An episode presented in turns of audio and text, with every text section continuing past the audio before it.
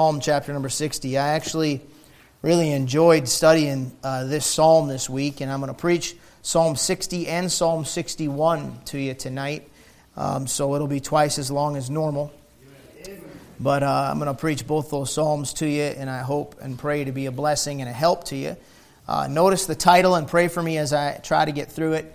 Uh, I practice these things. I spell them out. I listen to them online. You know, find so Alexander Scourby or somebody who knows what they're doing, and I get them down. I mean, you would not believe how good I sound in my office uh, when nobody's listening. It is like, wow, that's amazing. And then I get up here and I'm like, just forget it because my brain just ties up like a pretzel. So have mercy on me, okay, if I butcher this. But to the chief musician upon Shushan Iduth, Michtam of David to teach when he strove with, here it is, Aram Naharaim. Good enough? Sound like I practiced? I did. Not sure if it's right or not, but hey, you know, whatever. And with Aram Zobah, when Joab returned and smote of Edom in the valley of Salt 12,000. O God, thou hast cast us off. Thou hast scattered us. Thou hast displeased. Thou hast been displeased. O turn thyself to us again. Thou hast made the earth to tremble. Thou hast broken it. Heal the breaches thereof, for it shaketh. Thou hast showed thy people hard things. Thou hast made us to drink the wine of astonishment. Thou hast given a banner to them that fear thee, that it may be displayed because of the truth. Selah. That thy beloved may be delivered, save with thy right hand and hear me. God hath spoken in his holiness. I will rejoice. I will divide Shechem and mete out the valley of Succoth. Gilead is mine, and Manasseh is mine. Ephraim also is the strength of mine head. Judah is my lawgiver. Moab is my washpot. Over Edom will I cast out my shoe. Philistia, triumph thou because of me. Who will bring me into the strong city? Who will lead me into Edom? Wilt not thou, O God, which hath cast us off? And thou, God, which didst not go out with our armies, give us help from trouble, for vain is the help of man. Through God we shall do valiantly, for he it is that shall tread down our enemies. All right, we'll read the next chapter as we preach through it. Are you ready? Let's pray. Father, we love you tonight, and I thank you, Lord, for your words. I thank you for writing such an absolutely amazing book, God. And I am so honored and so privileged, God, that you would allow me to spend my whole life uh, studying this book and trying my best to teach it and preach it.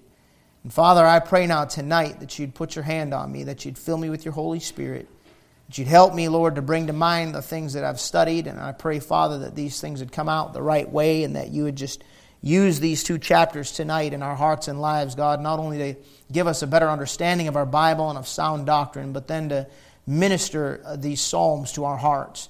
And help us as we try, Lord, our best to serve you one day at a time. We ask these things in the name of Jesus Christ. Amen.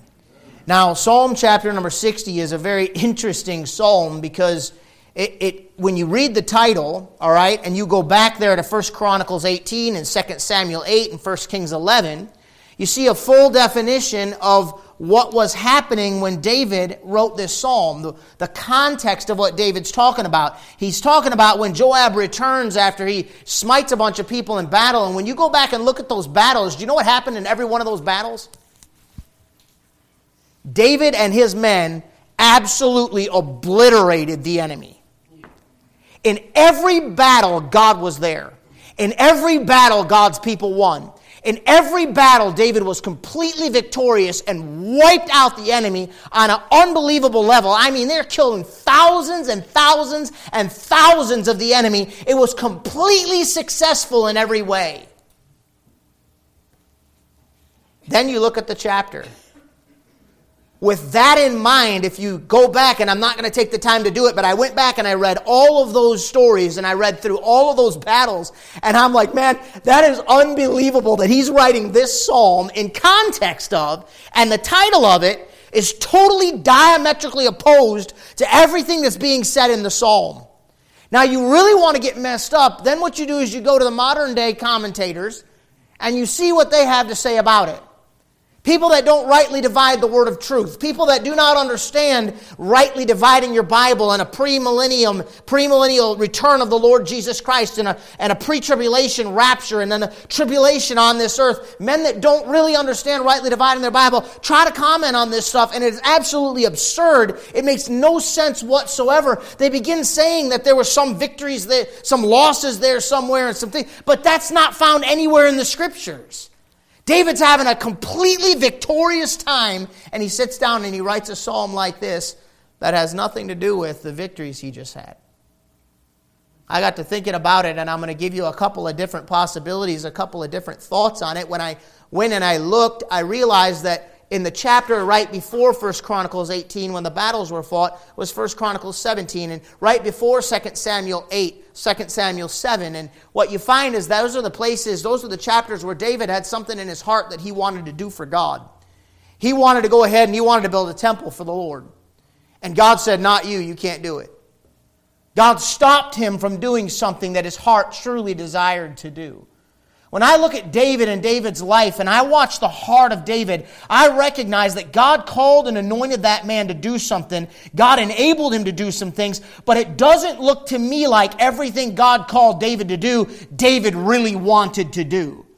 I mean, I think David got down there and saw Goliath, and it was like, man, he's blaspheming God. Nobody's doing anything about it. And if nobody's going to do anything about it, I guess I will, because somebody's got to do something about this. But I don't think in David's mind he went down there thinking he was going to be any part of the battle at all. I don't think David was really a bloody killer. I don't think David really desired to go out there and to get into all these battles. It was like life and the calling of God and the things that were thrust him into these positions, and he's doing what God would have him to do. But in David's heart, he wanted to build a temple to the Lord Jesus Christ, to God Almighty. He wanted to build a place of worship to his heavenly Father. That's what was in David's heart. And God said, No, you cannot do what's in your heart to do, but I'll let your son do it. And God gives him a long promise that you're going to will we'll come across in the next chapter, in chapter 61. God promises him and generations after him that God's not going to take away his house and like he did the house of Saul and God would allow mercy on his son unlike he gave it to Saul. God gave him some great promises and this overwhelmed David's heart and he was so grateful to God. I see in David a very tender man. I see in David a man that really wants to walk with God. And I don't know, this is pure supposition, I guess, my thought, just something I considered that doesn't really hurt to stop and think about because I've experienced this in my own life that even though there's victories going on all around you, even though everything seems to be going real great, a lot of times those victories aren't really the victories you actually want anyhow. It's not exactly what you want to be doing anyhow. And in, in context of that, that is the only thing I could think of that might have been in the back of the David's mind, in the back of David's heart, that would maybe have gotten him discouraged at this time because here everything is going so great, I can't think of anything else. And really, it made me stop and think about myself. I mean, a lot of times when there's victories going on, that is when the devil attacks. A lot of times when I'm feeling great, that is when I get discouraged. A lot of times when I have no good reason to be discouraged, I wind up discouraged. And I don't know if it's just me or if you're the same way or if it's the way the devil works or what it is, but sometimes what starts coming out of us is completely opposite to what you would think would be coming out of us. Is that making sense to you at all? But here's the amazing thing about God. Here's the amazing thing about your King James Bible. David's writing this stuff obviously in a position of discouragement. Obviously, in a position of fear. He's, Wilt not thou, O God, cast us off O God, which hath cast us off, O, o thou, and thou, O God, which did not go out to war with our armies. I mean, that's verse number 10. He's not really being very positive. He says in verse 1, O God, thou hast cast us off, thou hast scattered us, thou hast, thou hast been displeased, O thou, turn thyself to us. He's obviously really troubled at God. But he's full of the Spirit of God at the same time. You know what the devil will do to you sometimes when you're discouraged? He'll come up and tell you you're full of the devil. Well, maybe you're discouraged because you're under an attack of the devil. Maybe you're discouraged because life ain't turned out the way you wanted it. Maybe you're discouraged by circumstances or things that have happened to you. Maybe you're not really as backslid as you think you are. Maybe you're just human and you need to give yourself a break because David does not seem to me to be on cloud nine here in this passage, and it doesn't make any sense as you look at the title and go back and find out what God was doing at the time. It makes no sense that David would be coming across like he's coming across. But here's the power of this book you know what this is? It's a tribulation passage.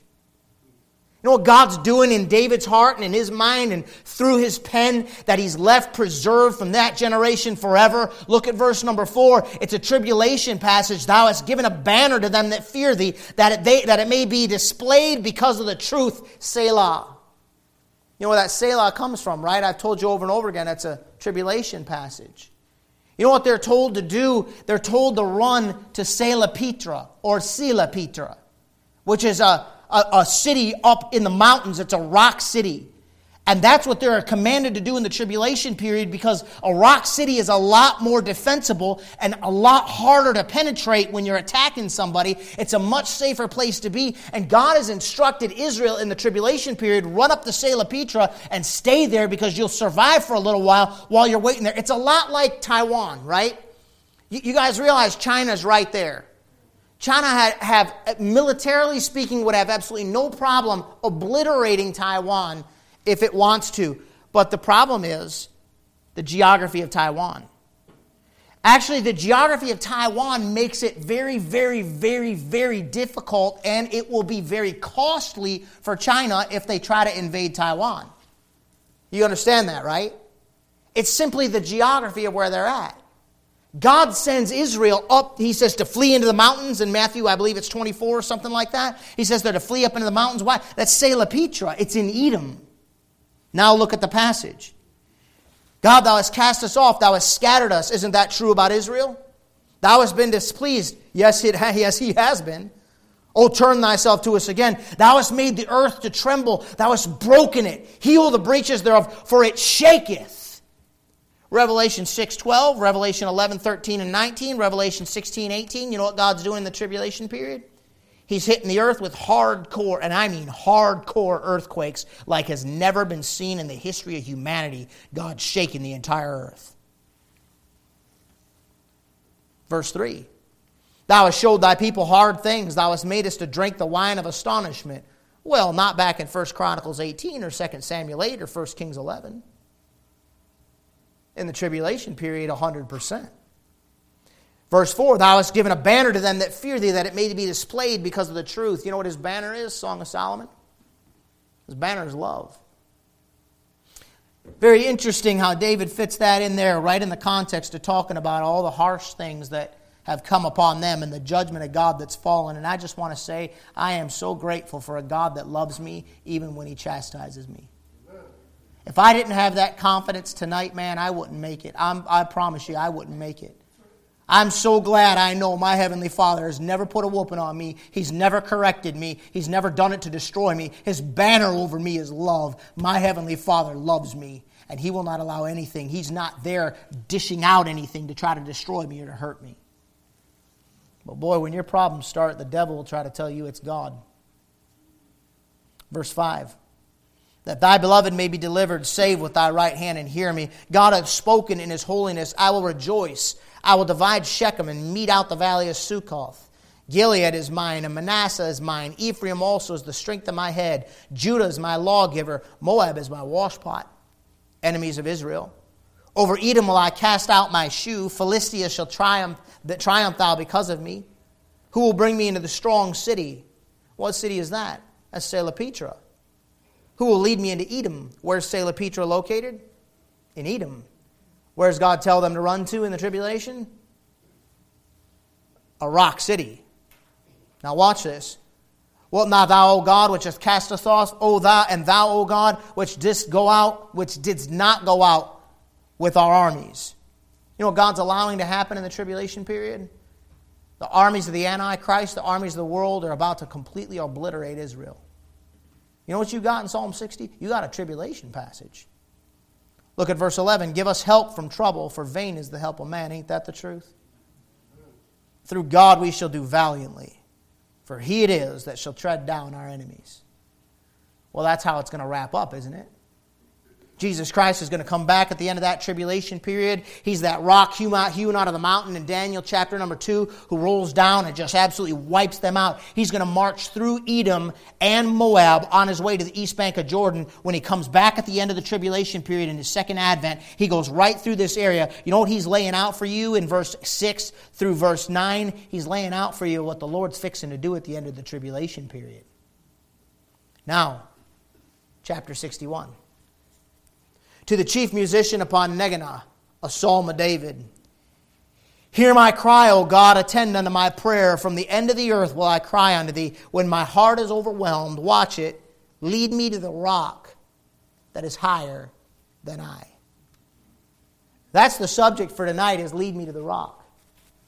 See, I just showed you that in chapter number 60, he's writing this psalm at a time in his life when it doesn't really match, and yet God Almighty is doing something David could have never imagined. Any onlooker would look at him and say, Why are you writing that right now? That doesn't make any sense. Shut your mouth. You're making a fool out of yourself. That's not even happening. And yet God knew what God was doing when God had him penning that stuff down. Whatever mood he was in, however, whatever perspective he had, the Holy Spirit of God was on it and was giving us an example and giving Israel something something for the tribulation period. And I'm glad today I don't have to worry about the great tribulation because my rock is Jesus Christ and He's rapturing me out before the great tribulation. And I'm thankful for that. I got a different rock, but He's the same rock at the same time. And David said, Lead me to the rock that is higher than I. And let me say, in my tribulation, not the great tribulation, but in my tribulations, in this life, you know what I want? I want somebody to lead me right to the rock. That's what I want. You know what I need? I need a rock in my life. I need a rock in my life. I'll tell you this much, and I'm saying this genuinely. I ain't no rock. I ain't no rock. I know how to act like one. I know how to make everybody think I'm one. But between me and God, when I'm alone, I ain't no rock. But I'm telling you, I got a rock. And man, if somebody will lead me to my, the rock that is higher than I, boy, when my heart is overwhelmed, you know where I go? I go to the rock of ages. I'm so grateful that I have a rock, and man, it's a blessing too that I got it so good. I don't even have to worry about chapter number 60. I'm glad it's there. I thank God for it. It helps me make sense of my Bible. It's a beautiful thing, it's a wonderful picture, but I'm glad that I don't have to worry about the great tribulation. I'm glad I'm not running to some city in Edom somewhere hoping to survive. I'm glad I've got a rock that I stand on. He said unto Peter, Thou art Peter, and upon this rock I will build my church, and Jesus Christ is that rock and the gates of hell will not prevail against it. Just like in the tribulation period, they're not going to prevail against Israel. So in the church age, it's not going to prevail against you. But you know what you need to do? You need to keep your feet on the rock. Notice how to do that. First of all, in verse number one, you need to attend to prayer. He says, Hear my cry, O God, attend unto my prayer. From the end of the earth will I cry unto thee when my heart is overwhelmed. Lead me to the rock that is higher than I. You know what we need to do, folks? We need to attend to prayer. You say, Preacher, that's not what it's talking about. He's saying, God, attend unto my prayer. 100% correct. He is telling God, please attend to my prayer. That means to be present. That means to show up. That means to be a part, to pay attention to. He's asking God to attend to his prayer. But you know what I got out of that before I even started talking to God about that? Because I did talk to God about this. Before I thought about that, I said, wait a second. How can I ask God to attend to something I'm not doing? You know what a problem in this generation, I will guarantee you a problem in this generation is? A problem with this generation is we are a prayerless people. We don't pray like we ought to. One thing every person in this room can do is you can pray. Now, listen, I understand, I believe with all my heart that the expectation on your prayer life is not exactly the same as mine. I'm not trying to say that everybody has to pray for a certain length of time every day and that you go, all got to be prayer warriors and all this kind of silly stuff. I'm not even talking about that. Is that not part of my job description? Is that not why they supported the, the, the, apostles and you support your pastor? Why? So they can give themselves continually to the ministry of the word and prayer, right? I realize that's a major part of who and what I am, and I'm not trying to put that burden on you, but I will say this. even though that's what I'm supposed to be doing all the time, and there's a calling on my life to do that, and I, my time is freed up to do it, it is still difficult for me to pray. That is not something that comes to me as a gift, although some Christians do have that gift. I said some Christians do have that gift. And if you have the gift to pray, good night, man, we need you. You have no idea how much we need you. And if you got the gift to pray, I will guarantee you the devil's going to do everything he can to keep you distracted. I listened to a thing by, by a neuroscientist this week, and, and one of his suggestions was don't even pick up your cell phone for the first hour of every day. Because of what it does in your brain and how it sets your day off, he said you'll be shocked how much different your day is if you refuse to pick your phone up for the first hour every day when you get up. Don't even touch it. I'm just saying, I won't, I won't beat that hobby horse. I'm just saying we ought to be attending to prayer. I mean, if you have an opportunity to witness or pray, you know what you should do? You should pray. Well, I have time to go out door knocking or I have time to pray. Then stay home and pray. Why? Because if you stay home and pray, then when you're stopped at the gas station, you're walking through the grocery store, God might be setting something up for you in answer to prayer.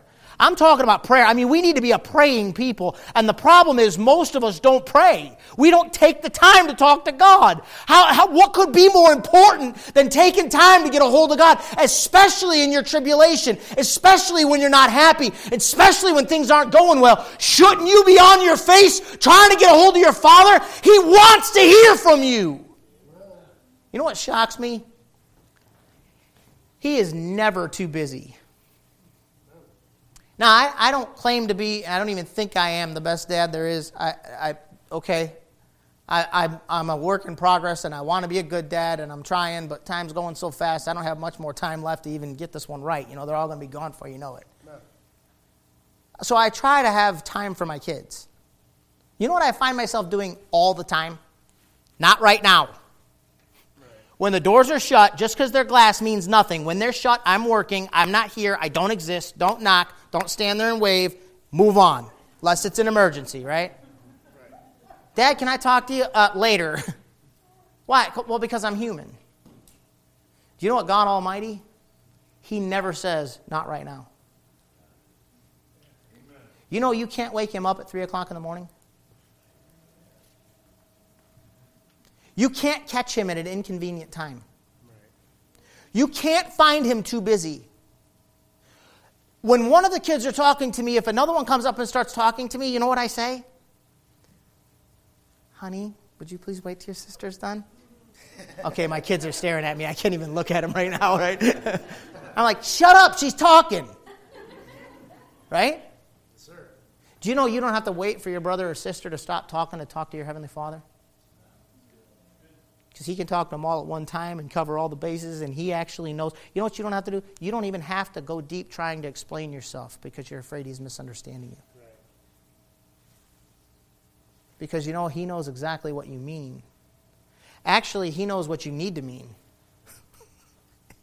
I mean, go read it. Go read Romans chapter 8. He knows what you need to mean. And he knows how to take what you're saying and take it up. The Holy Spirit takes it up to the Father and kind of makes sure he fixes it up before it gets there for you. I'm telling I'm talking to you about a miracle. You, you pass this on to our Pentecostal brethren. You want a miracle? Learn to pray. He says, Attend unto my prayer. It's an amazing thing to me that he can ask God to show up. Well, the reason he's asking God to show up is because of what he does in his own personal life. He's asking God for the practical help he needs. Here's one thing that I really believe with all my heart it seems like people that pray in good times, right? Begin to struggle praying in bad times.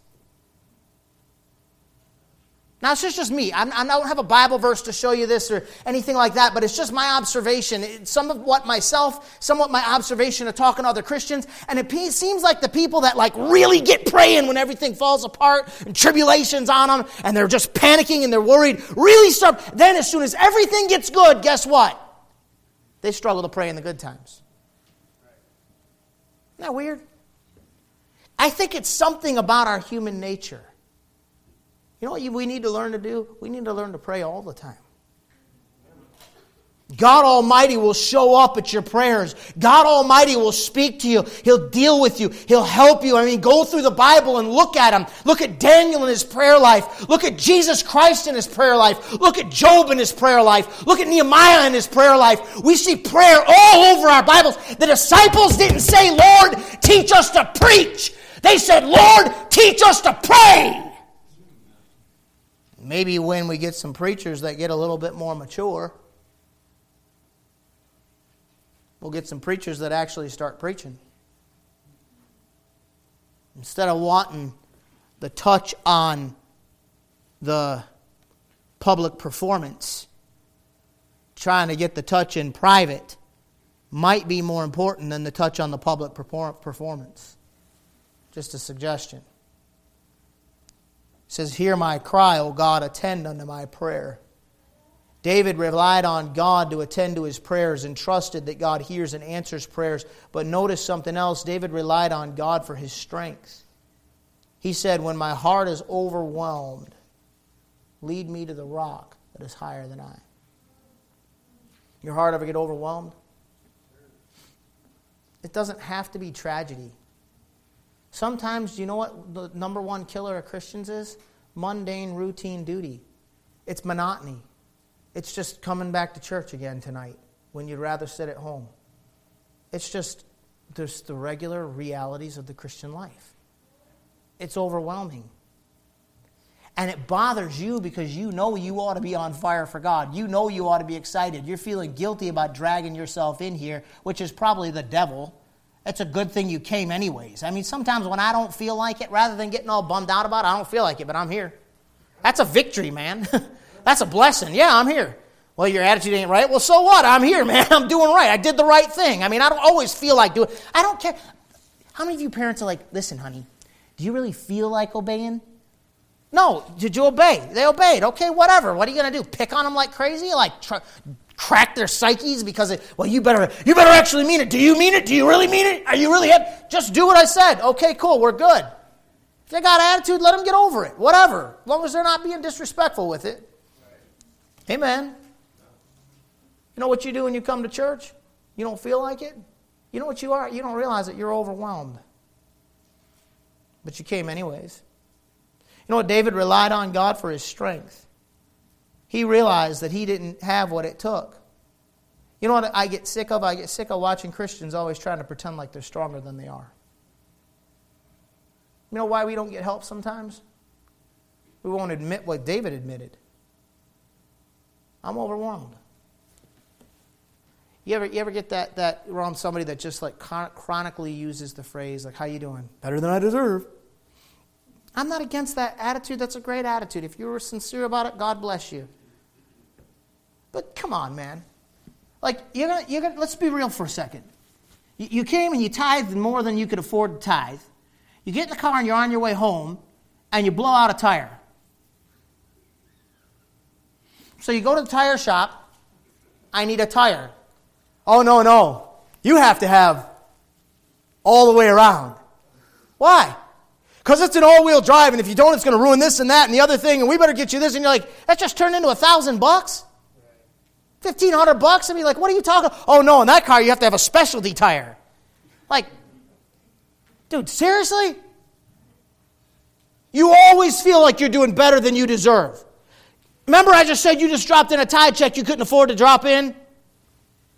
I'm saying that happens to us sometimes in the Christian life. Sometimes we think we're going to get something that we don't get, or we think God's going to work a way that it doesn't work out that way, and we sometimes get a little overwhelmed. We're not quite as strong as we think we are, and in that moment, you better remember there's a rock you can get to, and you better attend to prayer, because that's the only way to get your mind straightened up sometimes.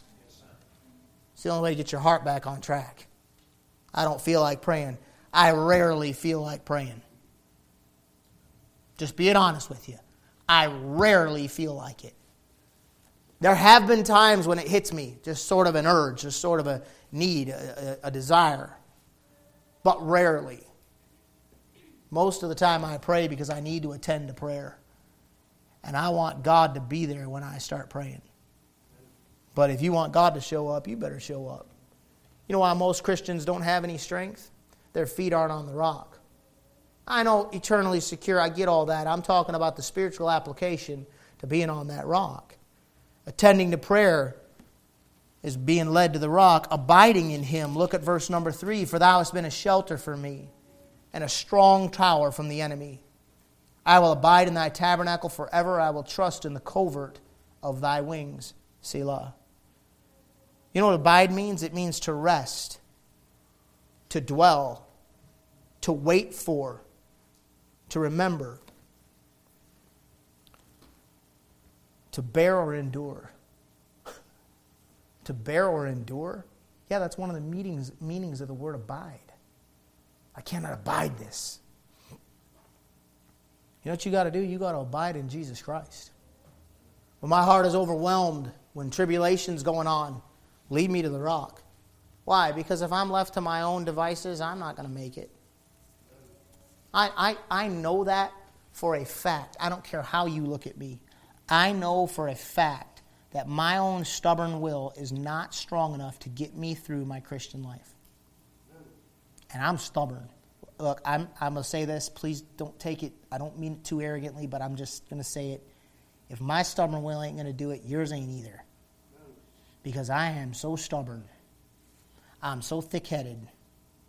I so badly don't want to quit. And I know I'm so stinking weak. Better men than me have quit. And that scares the fire out of me. You know how I'm going to have strength to get through the Christian life? Lead me to the rock. Ain't that where he was sent in Israel? And you got it even better than that. Your rock died on a cross for you. Your rock wants to build a church. He says to build a church on him. He's going to build a church on him. He said for you to build your house on him. A lot of Christian, a lot of saved people build their house on the sand, not on the rock. Abide in him. Why? Because he's a shelter in verse number three. Thou hast been a shelter for me. Boy, I, I, I like that thought of a shelter. Man, storms coming through the other day. You know what I said to the kids? I said, You better get in the house. I had to run up to the store. Are you going to be okay? I'll be fine. Don't get in the house. Why? It's just a safe place. You know, when it starts getting crazy in your life, you need to get to Him. I'm not just talking now about prayer. I'm talking about something personal, something a little more personal than that. You know what your house should be? It should be personal. You know, you can't just come walking into my house. You understand what I'm saying? My first church in Illinois, man, we were in the parsonage. It was the church owns the house right behind the church, and we lived there. And me and my wife were downstairs, and I don't know, Anna was tiny, six months old or something, and uh, I don't know where she was, but we heard bang, bang, bang, bang upstairs. Come upstairs, we walk in the kitchen. We're standing in our kitchen. That's where we live now, right? There's a kid from the church bouncing a basketball on the floor in our kitchen. I said, What are you doing in here? Said, We're allowed to come in here. Our parents said, Church owns this house. I'm like, Listen, sweetie. I live here. You can't just come walking in here anytime you want. Yes, we can. The last pastor let us. Well, I ain't hireling like him. Get out of here. Say, they say, you can't just come. Why? That's my shelter, man. You know what you do? If I come to your house, you know what I'm going to do? And if you come out on the porch to talk to me, that doesn't offend me. They didn't let me in. You don't have to let me in. It's your house. You didn't invite me over and then come out on the porch and say, you know, let's come over. If you say come over and sit on our porch, I'll come sit on your porch. It's your house. You understand what I'm saying? That's a shelter, man. That's a safe place. It should be a safe place, especially a Christian home. You know what the Lord is? He's a shelter. Sometimes I can't pray. Me and Dave were talking about that the other day. He said, you know, when it just kind of gets like that and it's not all coming at once and you want to pray, but you just kind of don't really have the words or even the thoughts or know how to put the thoughts together. You know, it's nice to know. Well, you you're there. You're here. You're in here. I'm, I'm in your. I'm in you. I'm talking about just a knowledge that you have a Heavenly Father and a Savior. He's yours and you're His. And He's at the forefront of your mind, and you're keeping Him there. It's a shelter to run to, and a strong tower from the enemy. That's a place you crawl up in and you're safe. I'm going to tell you right now there's a tax coming in your life, a tax coming on your children, tax coming on your home. And if you don't know how to abide in Jesus Christ and get close to Jesus Christ, the devil will get advantage of you and of your family and of your children. I don't have time tonight to start trying to even spell out some of the things I might have learned. I'm not even 100% sure I know that much about it all. But the things that I've learned, I'm telling you, man, he is so good. You know, he is so patient. Your enemy, I'm talking about your enemy, the devil. He is so patient. He will wait 10, 15, 20, 30 years to tear your family apart. He will wait 15, 20 years before he gets you into infidelity and ruins your marriage and ruins your testimony. He'll just keep you moving just those little steps down that road, just a little bit at a time, justifying it, making excuses for yourself, making excuses for your sin, letting it go, not dealing with it. He's patient. You know what you need to learn to do? You need to learn to abide in Jesus Christ and stay close to Jesus Christ. Because if you get real close to the light, when he tries to get some dirt on you, the light exposes the dirt and it keeps you safe. You've got to stay close to him. He's a tower, a strong tower from the enemy. I ask him daily to keep my family safe. And I'm not just talking physically. I ask him daily to help my marriage. What's going on? Preacher's marriage falling apart? No, it's not. But I ain't stupid. I've seen it. And I, it scares me. I'm glad I got a tower I get to draw up close to. You know what he is? He's a rock. I'm telling you, I'm telling you what he is. He's a rock. Man, everything else is falling apart, coming unglued. The storms are coming, the lightning's cracking, the thunder's hitting, the winds are just tearing everything up. I mean, the whole house can just blow to pieces, and you look down and that rock just hasn't moved. Don't you kind of like that when you're falling apart? To get around somebody that isn't? Especially if you know they care about you? That's God. Look at verse 4 I will abide in thy tabernacle forever. I will trust in the covert of thy wings. You know what that one makes me think of, that abide in thy tabernacle? That makes me think of the church. You know there's strength in numbers? You know why you need each other? Because when we come here, is it, isn't it pretty solid? Come, don't you know what to expect when you get here?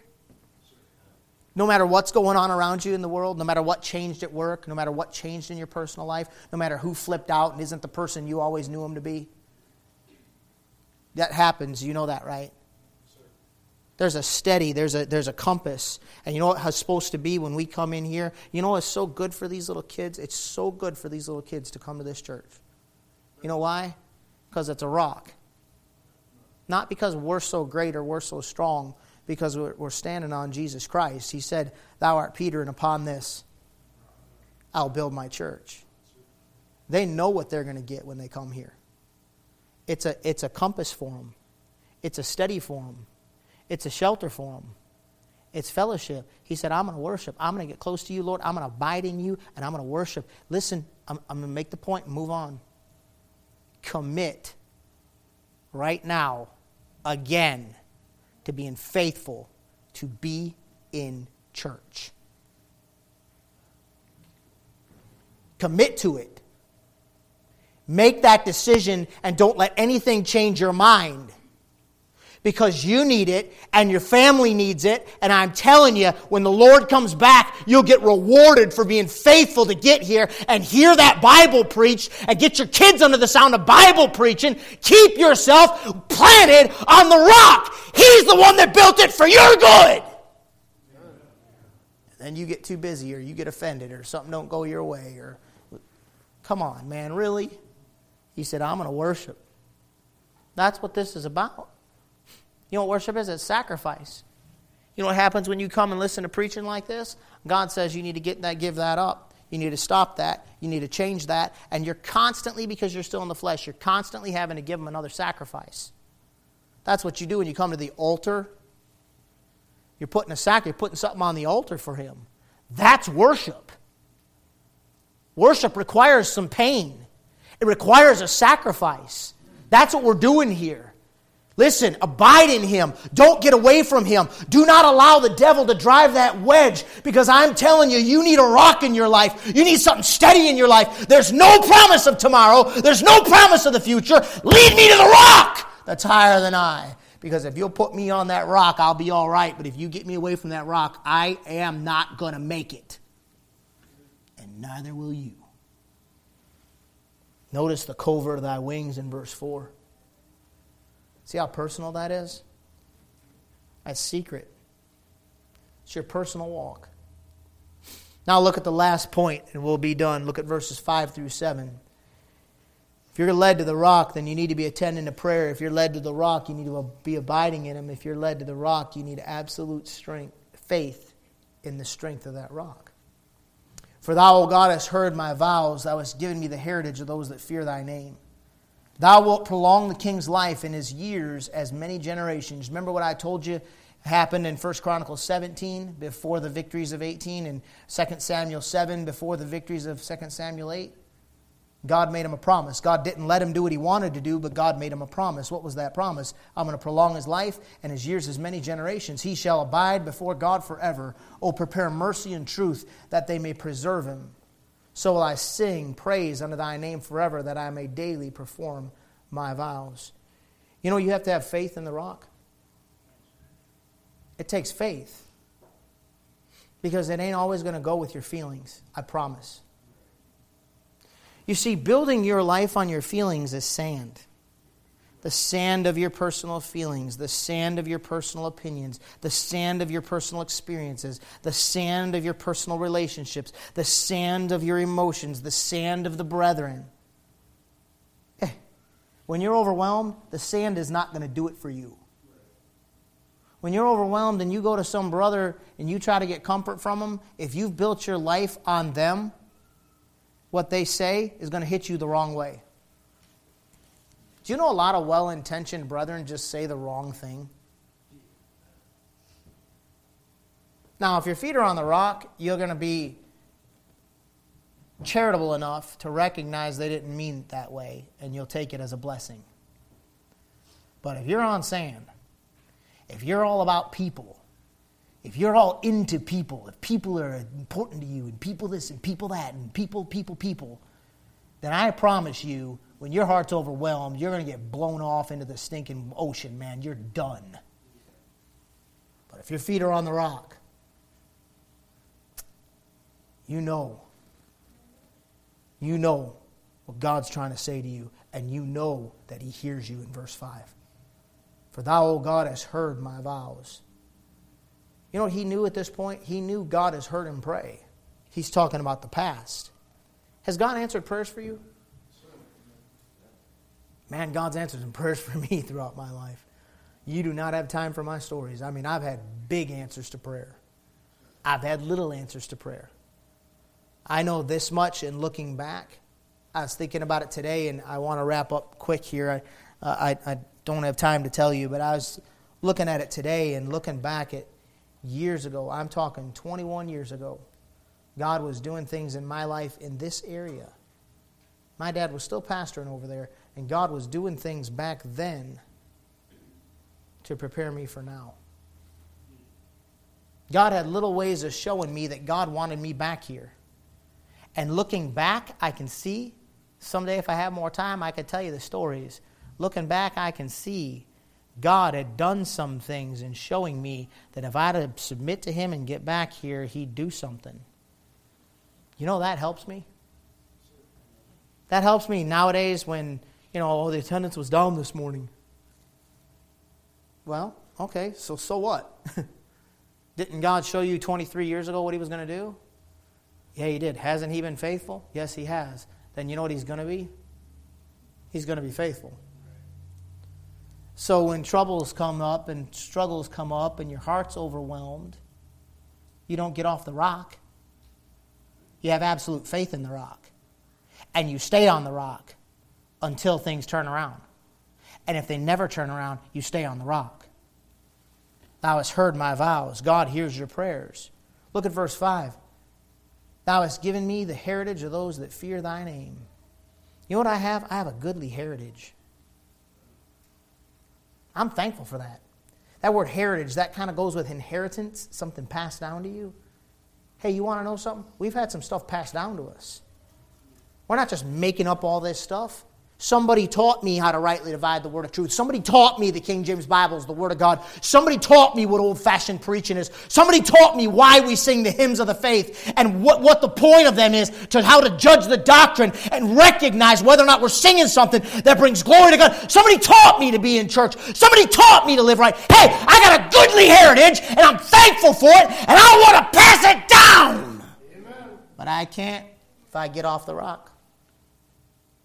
I can't, if when my heart's overwhelmed, I just, oh, I'll give up, feel sorry for myself, just get blown about. Lead me to the rock.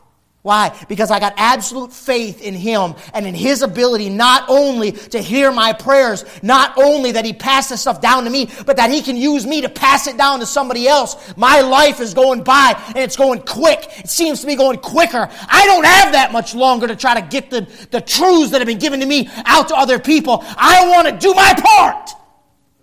I have to have faith that God is using me to do that, or I'll quit.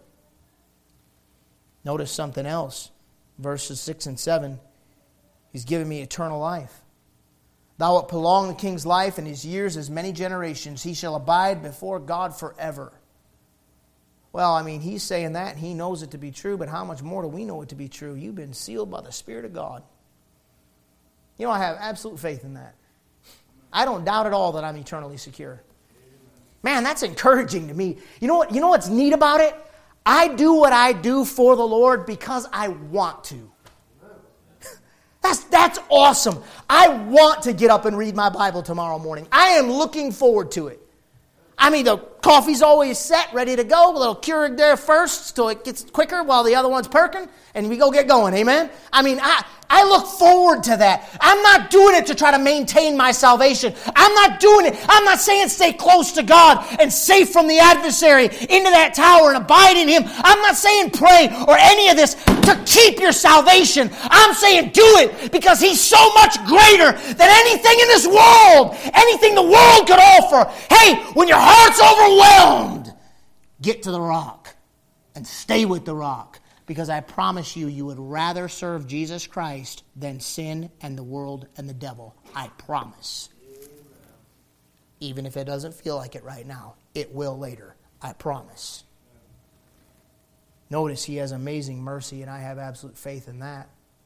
Oh, prepare mercy and truth, which may preserve him. You know, I, I have absolute faith in God's mercy. If I didn't, I wouldn't confess. Why would I go to God and say, Listen, Lord, I know I got off track. I'm really sorry if I didn't believe that He was going to be merciful to me? You know, some of you got a problem with that. Some of you look at yourself and your sin and you judge it so harshly that you judge it unjustly because you go so far in it that you get so wrapped up in yourself and what you've done and how terrible you are, you, you, you, that you become selfish about it. The devil gets advantage over you. Kind of harsh, ain't it? Hey, what you're saying is God won't forgive me if I'm really sorry? Are you repenting like Saul or are you repenting like David? Saul's always feeling sorry for himself. David's putting his absolute faith in the God of mercy. Boy, I got absolute faith in a merciful God. And you know what that does to me? That makes me want to please him more. It does not make me go, oh, God's merciful, let's go get high. It just doesn't work that way to me. Notice the last thing. He has given truth and he'll give more of it.